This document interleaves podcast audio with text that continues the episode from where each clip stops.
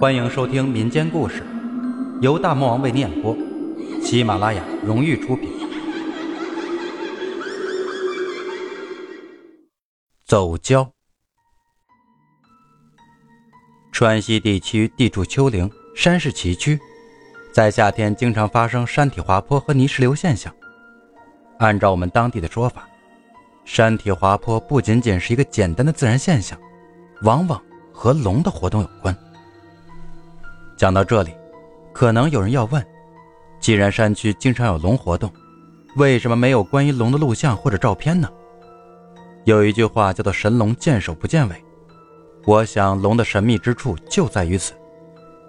龙在走的时候一般是隐身潜行，顺水漂流，白天看起来像一件木材；如果龙在晚上走，有时候则可以窥见龙的眼睛。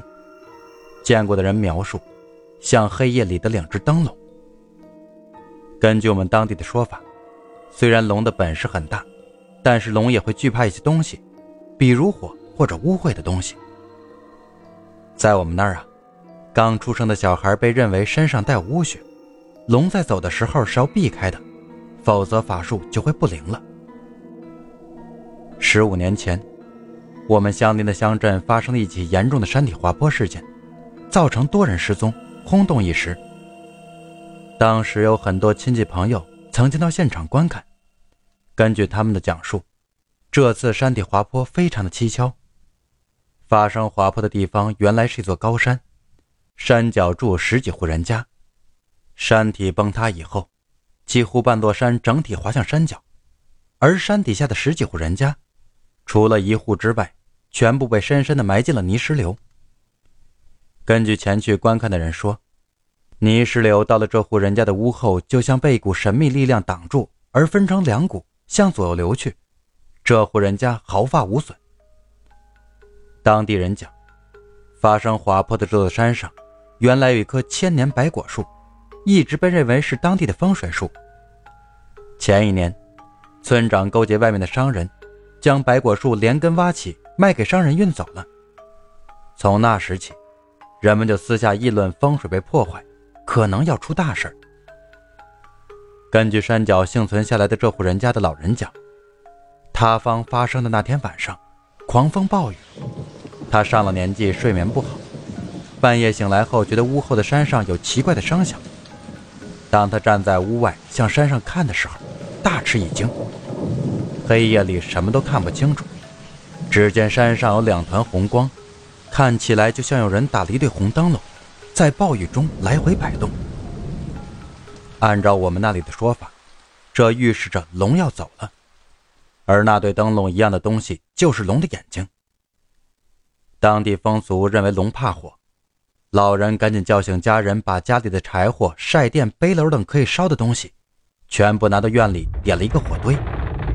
不多时，一声巨响，山体崩塌。天亮以后，发现虚惊一场，泥石流到了后门屋檐下就停了下来，分成两股流向左右两边了。同住在山下的其他十几户人家就没有这么幸运了，房屋和人都被埋进了泥石流中。当时凡是去泥石流现场看过的人，无不对这一现象称奇。虽然关于走龙的传说很多，但是直接目睹的却很少。我把这件事记录在此。供感兴趣的朋友讨论。另一件相关的走龙事件是前两年听我外公讲的。那时候集体合作社还没有解散，到了冬天，生产队就会派出人到各地去收猪骨头做肥料。当时还没有化肥，动物骨头被认为是很好的肥料。他们每年都会到一个几十公里外的公社收购骨头。那个公社的特殊之处在于。公社的集市不是建在平地上，而是在半山上。那个时候通讯还不发达，人们对外地发生的事情也很少知道。他们头一年还在这个地方收购骨头，第二年来的时候，发现大半个山都垮了，集市也消失了。后来到附近村里，才知道发生了严重的山体崩塌事故。村里人说，前一年这里走龙了。住在集市上的几十户人家全被龙拖走，只留下一户。奇怪的是，那户人家的房子连同地基，好像被从半山腰上的集市整体平移到山脚的河道上，房子没有任何损毁，人员也没有损伤。那户幸存的人家并没有任何特殊之处，只是媳妇在当天晚上正在生小孩，想来龙是为了避开小孩而留下他们的房屋。还有一些关于龙的传说，大魔王下期为您分享。